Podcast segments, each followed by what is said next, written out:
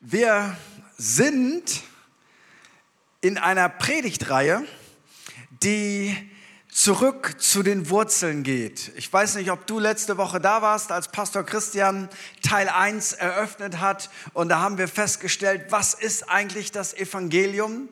Und was beinhaltet das Evangelium? Wir haben festgestellt, Evangelium ist eigentlich gar kein frommes Wort, sondern Evangelium ist etwas, was aus der säkularen Welt gekommen ist, was Paulus benutzt, damit das alle verstehen. Evangelium war, wir haben gewonnen. Evangelium war Steuererlass für alle. Evangelium war, der Krieg ist aus und wir haben Frieden. Evangelium war Generalamnestie. Alle Leute, die im Gefängnis sind, die werden erleben, dass sie jetzt frei sind. Evangelium ist immer gute, gute, gute Nachricht. Und das Evangelium, das Zentrum des Evangeliums ist, Christus ist gestorben für dich. Er ist dein Sühneopfer. Er ist am dritten Tag auferstanden. Du hast eine Menge verbockt, aber seine Antwort war, ich trage all das, was du verbockt hast. Das ist eine gute Nachricht. Und Paulus sagt, wer da was anderes verkündigt, Evangelium plus, Jesus plus, da sagt er ganz krasse Worte. Ähm, ich weiß nicht, ob Christian das auch so unterstrichen hat. Äh, in Oberbarmen hat uns das ein bisschen geknallt. Er sagt, wer etwas anderes verkündigt, der sei verflucht. Wer hat euch verzaubert? Die, die das tun, die können sich von mir aus verschneiden lassen und eine moderne Übersetzung sagt, von mir aus sollen sie sich kastrieren lassen. Gibt es irgendjemand, der sagt, das hätte ich gern heute? Ähm, und ich habe mich gefragt, im Zeitalter der Gleichberechtigung, was würde eigentlich das für die Frauen bedeuten? Aber das ist gar kein Thema. Ähm, das waren scheinbar nur Männer, die ein falsches Evangelium verkündigt haben. Und jetzt gehen wir hinein in den zweiten Teil. Und da spricht Paulus zu den Galatern und er erzählt ihnen nochmal seine Geschichte.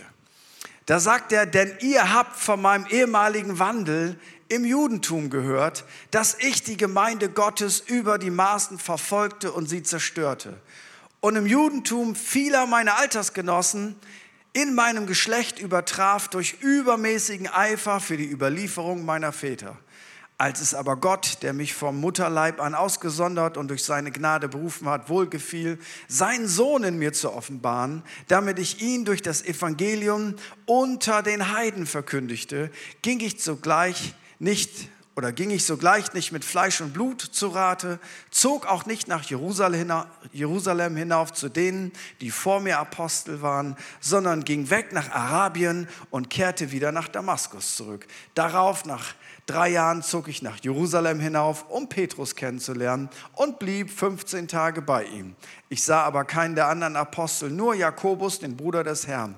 Was ich euch aber schreibe, siehe vor Gottes Angesicht, ich lüge nicht.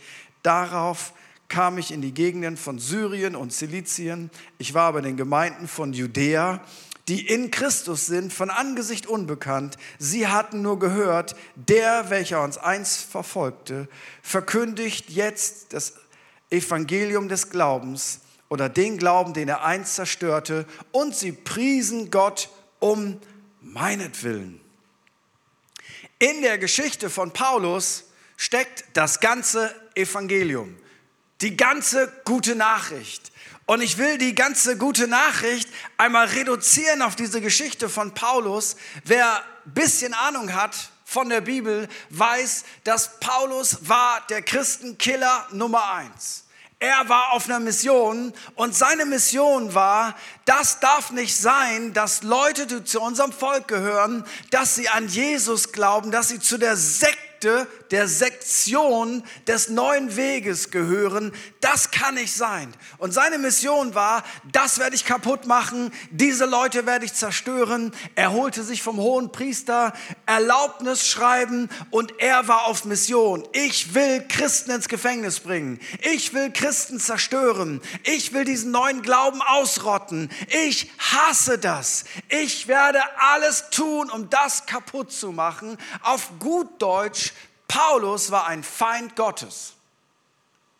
Und zwar kein pazifistischer Feind Gottes, sondern die Leute, die mit Jesus unterwegs waren, die wollte er ins Gefängnis bringen. Der Mann hat Strafe verdient gehabt. Der hat sich darüber gefreut, als ein Mann namens Stephanus, ein mega cooler Typ aus der ersten Kirche, als er gesteinigt wurde. Ich meine, normalerweise, wenn Menschen gesteinigt werden und Schmerzen leiden und Blut fließt, dann bist du empathisch. Dann denkst du, oh nein, das sollte dem nicht passieren. Wie werde ich diese Bilder je vergessen? Paulus freute sich darüber. Das geschieht ihm recht, wenn er so einen Schrott glaubt. Und jetzt passiert was. Er ist auf dem Weg nach Damaskus, auf seiner Mission, will dort wieder Christen ins Gefängnis schmeißen und jetzt begegnet ihm Jesus. Er weiß aber gar nicht, dass es Jesus ist. Er fliegt vom Pferd, liegt auf dem Boden, es tut ihm vielleicht alles weh und er sagt, wer bist denn du?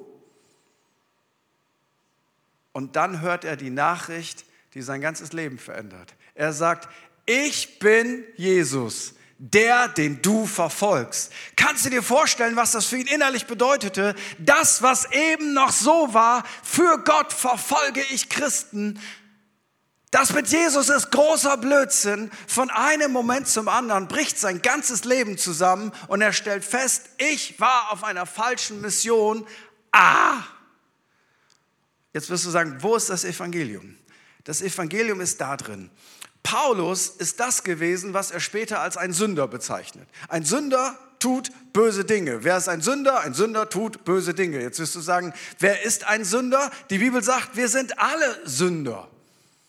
Der eine mehr, der andere weniger, aber wir sind alles Leute, die das Potenzial haben, wenn die Umstände nur ein bisschen schlechter werden, dass wir Dinge tun, dass wir Dinge denken, die nicht gut sind.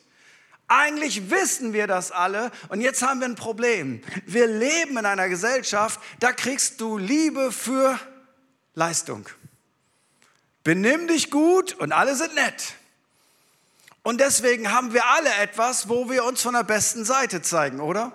Wer geht schon in die neue Klasse und sagt, ey, ihr blöden Idioten, ich finde euch alle bescheuert? Vielleicht denkt man das, aber warum sagt man das nicht? Ja nun, wie fühlt sich das denn an? Danach hast du die nächsten Jahre Spießruten laufen. Oder du hast einen neuen Job und man stellt dich der Belegschaft vor und du denkst, boah, was gucken die alle bescheuert? Meine Güte, muss ich mit diesen Leuten die nächsten Jahre verbringen? Das ist ja gruselig. Das sollte man nicht sagen, weil sonst hast du wirklich gruselige Zeiten vor dir. Wir alle bemühen uns, dass wir nett sind, dass wir uns so benehmen, dass man uns mag. Aber wir alle wissen auch, wir haben Seiten an uns, die sind gar nicht so schön, die wollen wir aber gar nicht so gerne zeigen, weil wenn wir die zeigen, bedeutet das Liebesentzug, Liebesmangel, dann mag man uns nicht, also werden wir uns zusammenreißen. Und Paulus erlebt Folgendes. Er ist, er zeigt sich von seiner schlechtesten Seite und Gottes Antwort für das ist nicht, ich hasse dich, Paulus. Gottes Antwort ist, Paulus, du bist der gruseligste Typ, der hier rumläuft. Und weißt du was? Keiner mag dich, alle haben Angst vor dir, aber ich möchte dir Folgendes sagen, ich liebe dich. Und für den Müll, den du getan hast, wofür man bestraft werden müsste, Dafür bin ich bestraft worden. Evangelium. Und Paulus denkt, ich will was dafür tun. Ich will was spenden. Ich will mir Mühe geben. Ich reiß mich doch jetzt zusammen. Und Gott sagt, das ist meine Gnade. Ich erlasse dir das umsonst, aber es ist nicht billig, weil Jesus hat dafür alles bezahlt. Es war sehr teuer, nur er musste dafür nicht zahlen. Das Evangelium in einer ganzen Geschichte drin. Und weißt du was, deswegen ist die schlechte Nachricht, dass wir alle Sünder sind, eigentlich auch eine gute Nachricht, weil normalerweise lehnt man Menschen ab die etwas Negatives in sich tragen. Und Gott sagt, bei mir ist es genau das Gegenteil. Ich liebe dich, obwohl du ein Sünder bist. Und Paulus nimmt diese Argumentationskette und sagt, Römer 8, wenn Gott schon klar macht, dass er dich liebt, obwohl du ein Sünder bist, wie viel mehr ich liebe diesen Gedanken. Wie viel mehr, wie viel mehr, wie viel mehr wird er uns nicht auch jetzt mit ihm alles schenken? Weil jetzt, wenn du zu Gott gehörst, bist du gar nicht mehr in der Stellung eines Sünders. Du bist in der Stellung eines Gerechten. Du bist in der Stellung eines Kindes Gottes. Du gehörst zur Familie, du gehörst zum Haushalt Gottes. Wenn Gott dich schon liebt, gehabt hat, als du ein Sünder warst, wie viel mehr jetzt, wo du sein Kind bist, wo du zu seinen Hausgenossen gehörst, wo du Teil seiner Familie bist. Es hat alles verändert. Wir sind eben keine Sünder mehr, obwohl wir noch sündigen können. Wir sind jetzt Kinder Gottes. Wir sind Gerechte. Wir gehören zu ihm. Auch die schlechte Nachricht ist eine gute Nachricht. Das Evangelium ist großartig. Und er macht deutlich, die Leute haben gehört, der, der den Glauben zerstörte, verkündigt jetzt das Evangelium. Einige machen daraus aus Saulus wurde Paulus, das ist sprachlicher Blödsinn, aber der Gedanke dahinter, der ist eigentlich ganz cool. Der, der sie verfolgte, ist jetzt der, der die gute Nachricht verkündigt. Paulus sagt seinem Menti Timotheus, sagt er, Timotheus, ich bin der größte von allen Sündern. Aber Gott hat sich meiner erbarmt, damit alle das verstehen.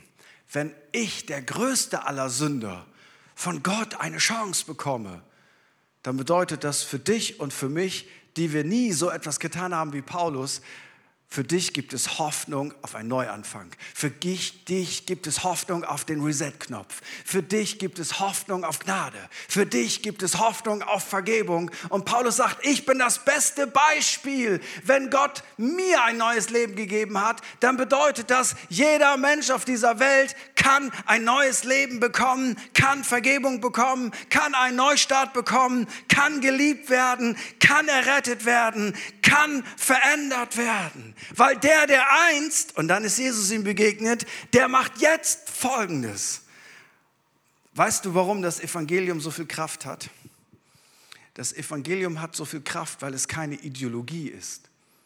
Das Evangelium hat so viel Kraft, weil es seit 2000 Jahren Menschen gibt, die durch das Evangelium, die gute Nachricht, ein neues Leben bekommen haben. Wenn es das nicht gäbe, würde es uns heute gar nicht geben. Wenn das nicht funktionieren würde, würden wir gar nicht hier sein. Dann würde es irgendwann aussterben, vorbei. Das hat keine Energie, das hat keine Kraft. Aber kannst du dir vorstellen, das Evangelium hat so viel Kraft, dass seit 2000 Jahren Menschen sagen, ich habe die gute Nachricht für mich entdeckt. Es hat mein Leben verändert.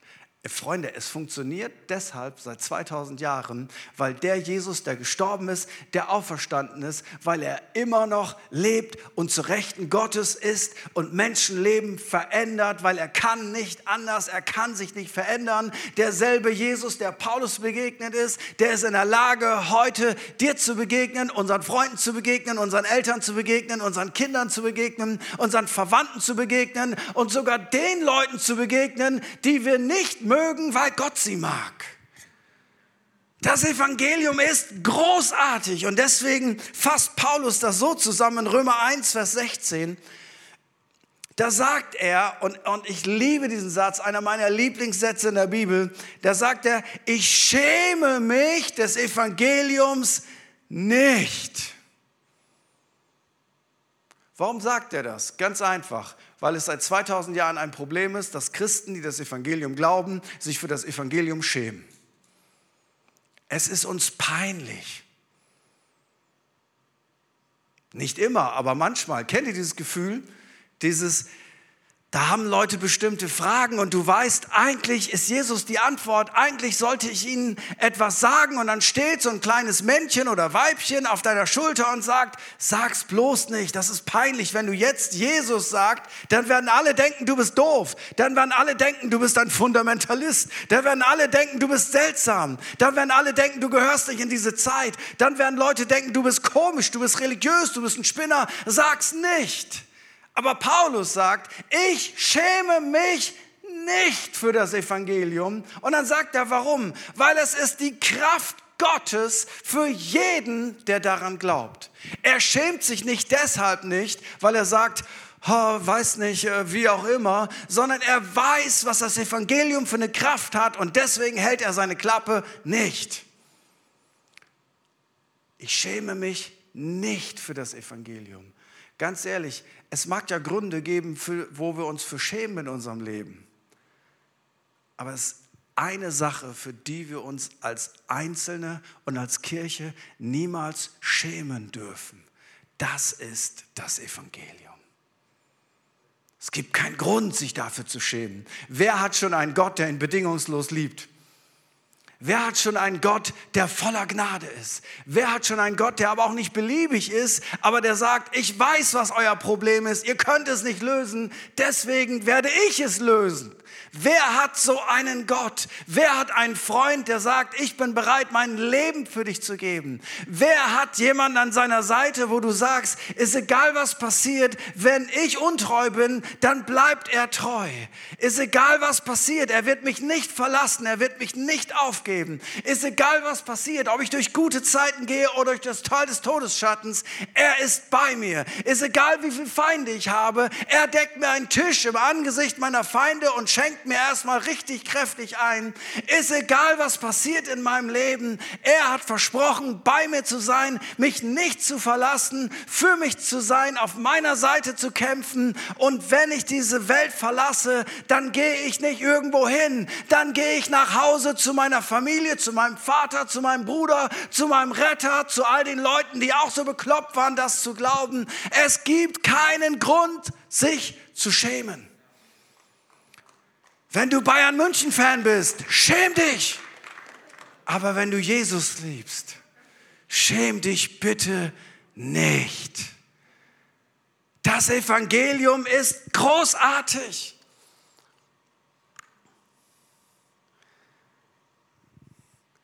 Wenn ich darüber nachdenke,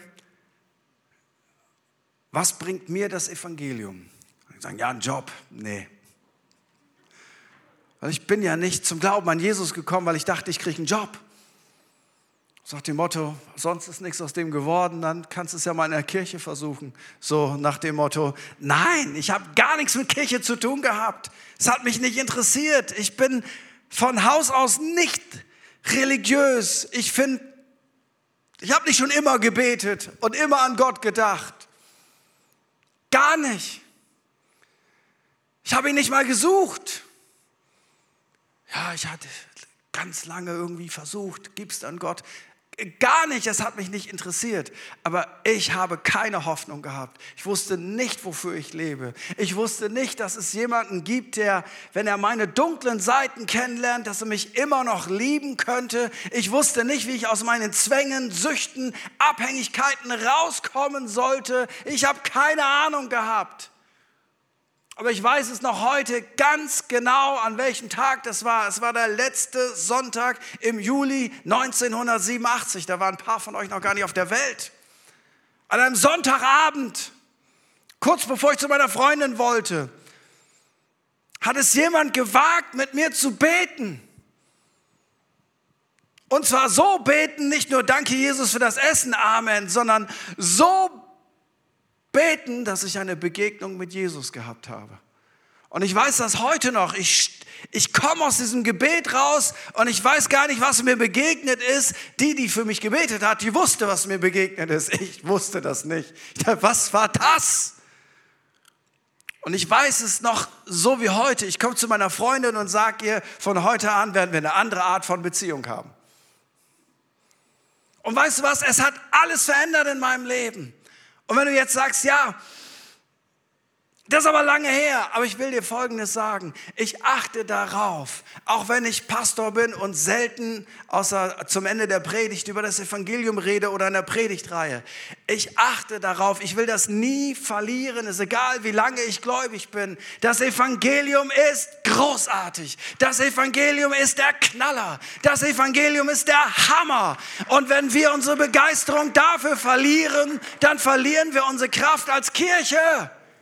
Und wenn wir die Klappe halten, dann verlieren wir unsere Kraft als Kirche. Es gibt keinen Grund, unsere Klappe zu halten, denn wir schämen uns des Evangeliums nicht. Mich begeistert das. das ist über 32 Jahre her.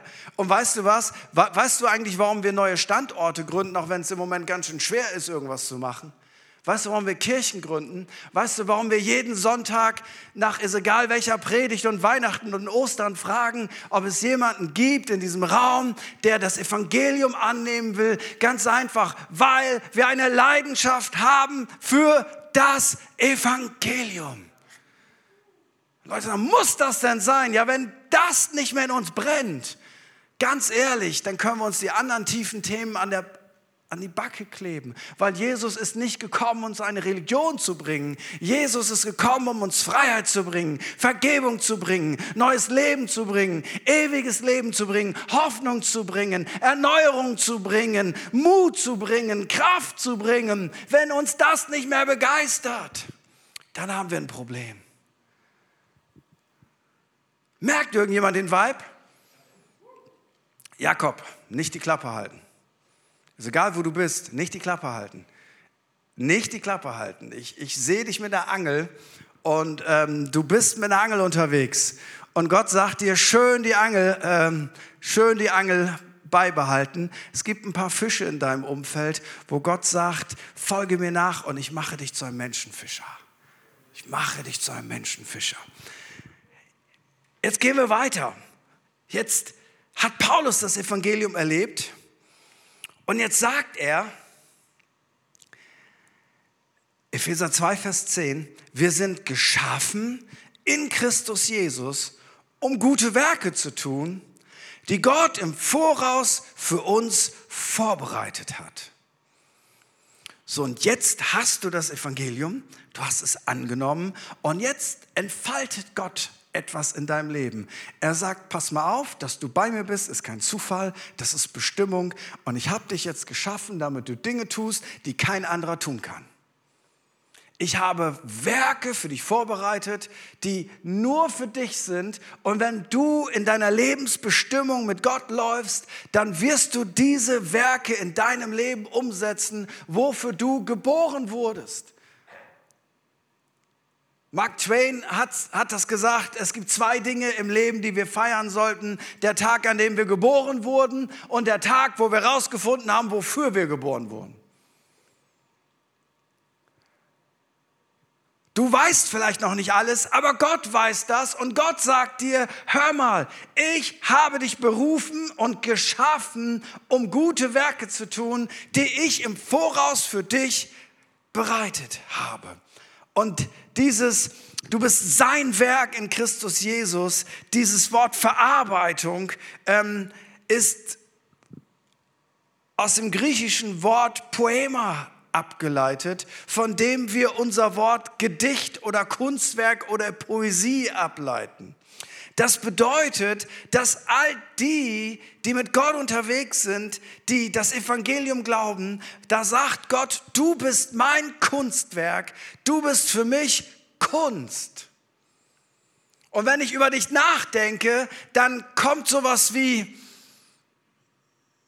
Poesie, dann kommt sowas wie Gedicht, dann kommt sowas wie Kunstwerk. Das heißt, Gott arbeitet jetzt an dir durch seinen Geist, durch sein Wort, durch Menschen, durch Umstände und er verändert dein Leben so, dass du genau das ausfüllen kannst, wozu Gott dich berufen hat. Manchmal macht ein Künstler sehr wenig, ein kleiner Pinselstrich oder ein kleiner Hammerschlag. Manchmal musst du auch massive Veränderungen, gerade beim Bildhauer, vornehmen. Wenn du so einen, so einen Block hast, so einen großen Steinblock, Marmorblock oder wie auch immer, dann sagt man ja, dass die Bildhauer schon sehen, was da drin steckt und alles andere jetzt entfernen müssen, was da drum zu ist. Wenn ich sowas sehe, sehe ich nur so einen Steinblock, aber sie sehen schon alles Mögliche. Aber wenn Gott dich sieht, dann sieht er, was er aus dir machen will und dann fängt er an, an dir zu arbeiten, um dich dahin zu bringen,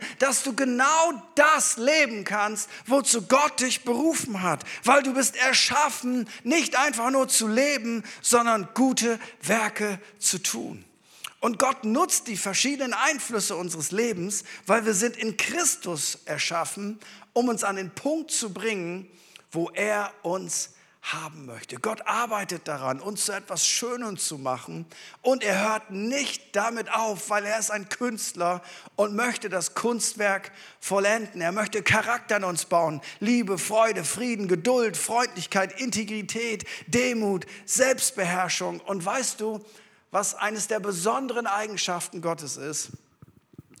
Er benutzt Schmerz und negative Dinge in unserem Leben, um daraus etwas zu machen zu seiner Ehre. Sagen, ich hätte lieber gar keinen Schmerz. Ich auch. Aber bevor wir nicht bei Gott sind, leben wir in einer Welt, da gibt es Schmerzen und Herausforderungen. Da führt kein Weg dran vorbei. Und ich habe manchmal gedacht, wie cool wäre das, wenn mein Körper keinen Schmerz empfinden würde. So, dann gibt es halt keinen Muskelkater nach dem Joggen oder kein Seitenstechen beim Joggen dann gibt es halt keine Schmerzen, wenn ich, ich meinen Zeh irgendwo anstoße. Und wenn ich irgendwie, keine Ahnung, Bauchschmerzen habe, merke ich es halt nicht. Wie schön wäre das? Und irgendwann ist mir das mal deutlich geworden. Das wäre das Schlimmste, was mir passieren könnte, wenn ich keinen Schmerz mehr empfinde. Aber ich mag keinen Schmerz. Ja, aber weißt du was? Der Schmerz signalisiert, dass etwas nicht stimmt. Und dann kann ich mich darum kümmern. Wenn ich den Schmerz nicht hätte, würde ich das ignorieren und unter Umständen sogar schon an einer relativ harmlosen Krankheit sterben. Bis vor wenigen Jahren, ich weiß nicht, 100 Jahre plus, war es ganz normal, dass Menschen in unserem Land einfach an einer Blinddarmentzündung gestorben sind. Ganz normal. Konnte man nicht wirklich behandeln. Heute, wenn du eine Blinddarmentzündung hast, du merkst den Schmerz, du gehst zum Arzt, der Arzt steht fest, stellt fest, da ist eine Entzündung drin, du wirst operiert, das ist eine reine Routine-OP und zwei Tage später bist du schon wieder zu Hause. Der Schmerz ist in dem Fall etwas Positives.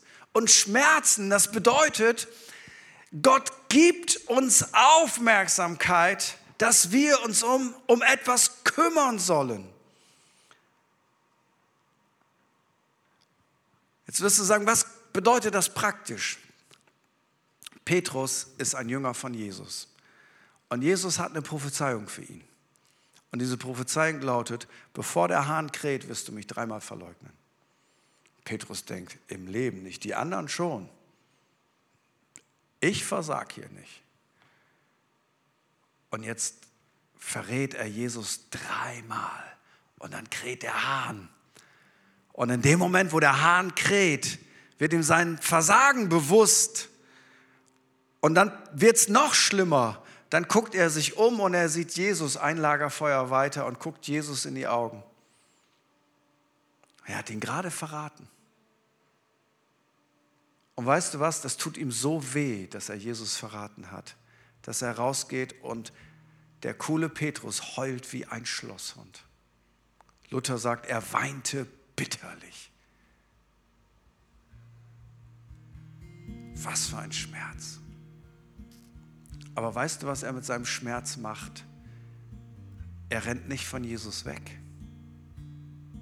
Er sagt nicht, ja, Jesus hat es mir gesagt, ich bin Versager, ich bin Loser, sondern er geht mit seinem Schmerz zu Jesus. Und als Jesus auferstanden ist,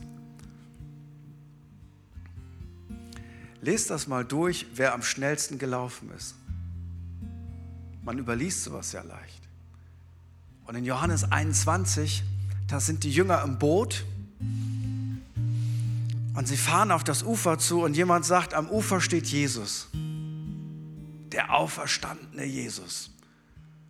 Und alle bleiben im Boot. Und was macht Petrus? Zieht sich was über, springt ins Wasser und schwimmt Jesus entgegen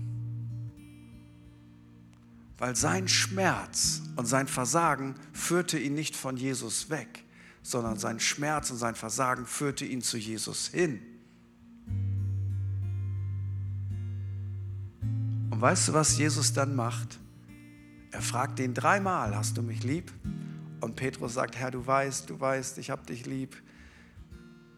Er spricht ihn gar nicht mehr an auf sein Versagen, aber er fragt ihn dreimal, weil er hat ihn dreimal verleugnet. Und weißt du, was Jesus jedes Mal sagt? Petrus, weide meine Lämmer, hüte meine Schafe. Und er macht ihm deutlich, du hast deine Berufung, was ich von dir will, nicht verloren,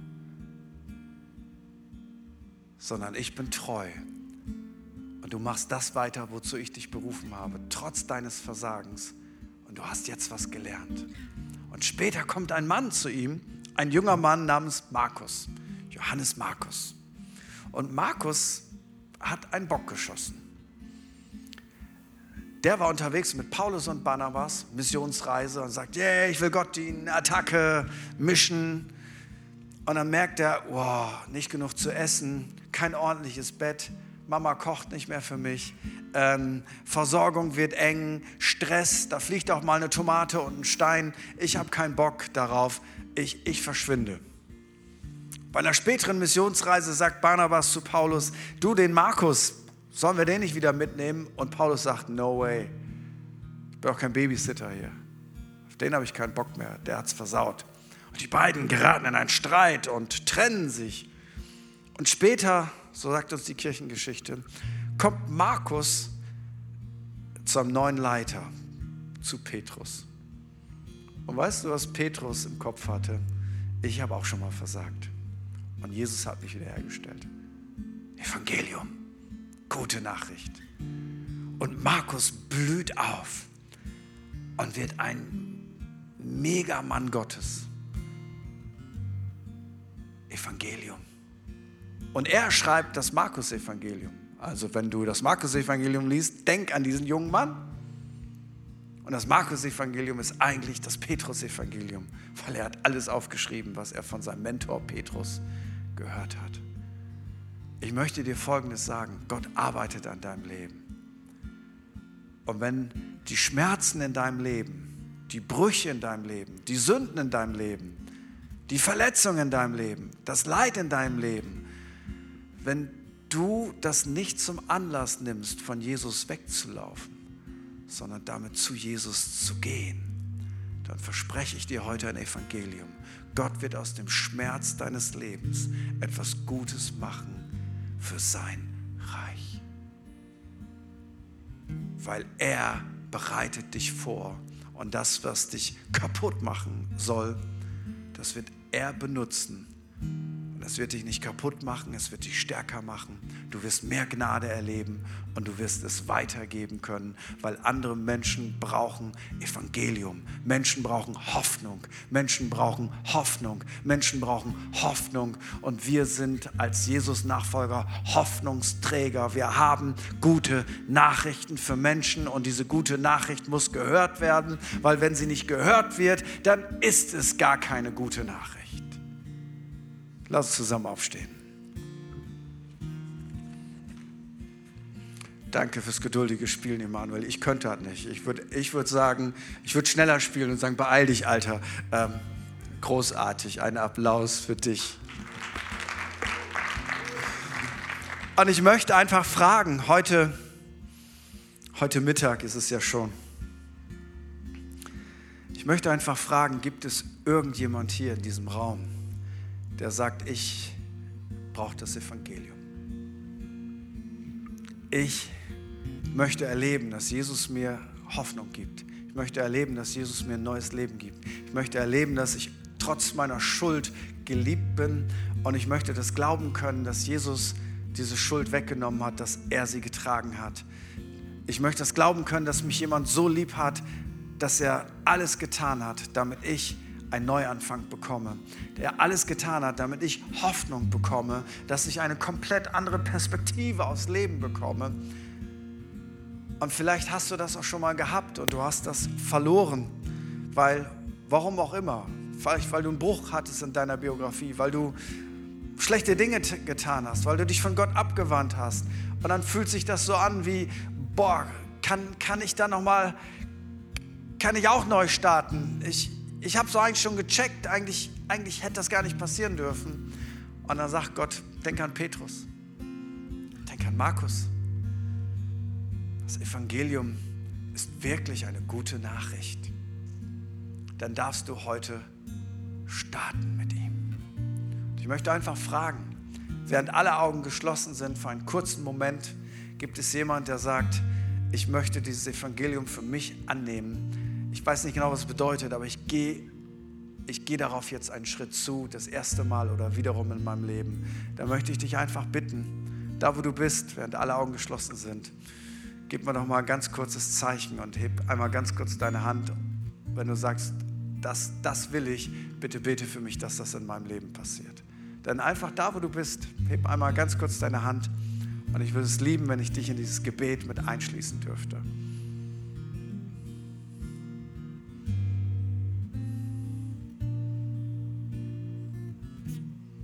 Einfach da, wo du bist. Du sagst, ich brauche diese gute Nachricht. Ich will sie in mein Leben kriegen. Und dann lade ich einfach jeden Einzelnen ein, der seine Hand gehoben hat, der sich nicht getraut hat, jetzt dieses Gebet zu Jesus zu beten. Und wir beten das einfach mit dir, damit es dir so leicht wie möglich fällt. Wir beten das gemeinsam. Jesus, ich weiß, dass du mich liebst. Es gibt nichts, was ich tun könnte, damit du mich mehr liebst. Und durch nichts, was ich tue, würdest du mich weniger lieben. Du bist für mich gestorben und auferstanden. Ich glaube an dich. Du bist mein Gott, mein Retter und mein Herr bitte schenke mir die Vergebung meiner Schuld. Ich möchte als dein Kind leben und du sollst mein ganzes Leben bestimmen. Danke dir, dass ich durch dich wirklich frei bin und ein Leben in Ewigkeit habe. Amen. Wenn du das gebetet hast und sagst, ich bin da einen Schritt auf Gott zugegangen, dann möchte ich dir einfach sagen, wenn du rausgehst, wirst du einen Infopunkt finden und da sind großartige Leute, die würden es lieben, mit dir zu reden, dir ein Startpaket als Erinnerung an diesen Tag zu geben. Geh nicht nach Hause, bevor du dir nicht ein Startpaket abgeholt hast. Das kriegst du übrigens auch, wenn du deine Hand gehoben hast. Hab keine Angst, da sind keine Versicherungsverträge drin, da sind einfach Hilfestellungen drin, die dir helfen sollen, einen weiteren Schritt zu im Glauben zu gehen. Und eins musst du auf jeden Fall tun, und ich betone sogar das Wort muss, obwohl ich das Wort muss überhaupt nicht mag und normalerweise ähm, mich immer verweigere, wenn ich so etwas sagen soll. Aber ich, ich sage es einfach mal, du musst einfach wiederkommen. Warum äh, musst du natürlich nicht, aber weißt du was? Christsein ist Mannschaftssport, ist kein Einzelsport, ist keine Singlesportart. Christsein ist Familie, Herde, immer gemeinsam, ähm, viele Steine, die zu einem Tempel gebaut werden. Wir machen das immer gemeinsam. Wir wollen uns gegenseitig anfeuern und ermutigen. Und in der kommenden Woche machen wir was ganz Verrücktes. Manch einer hat das seit Jahren nicht gemacht.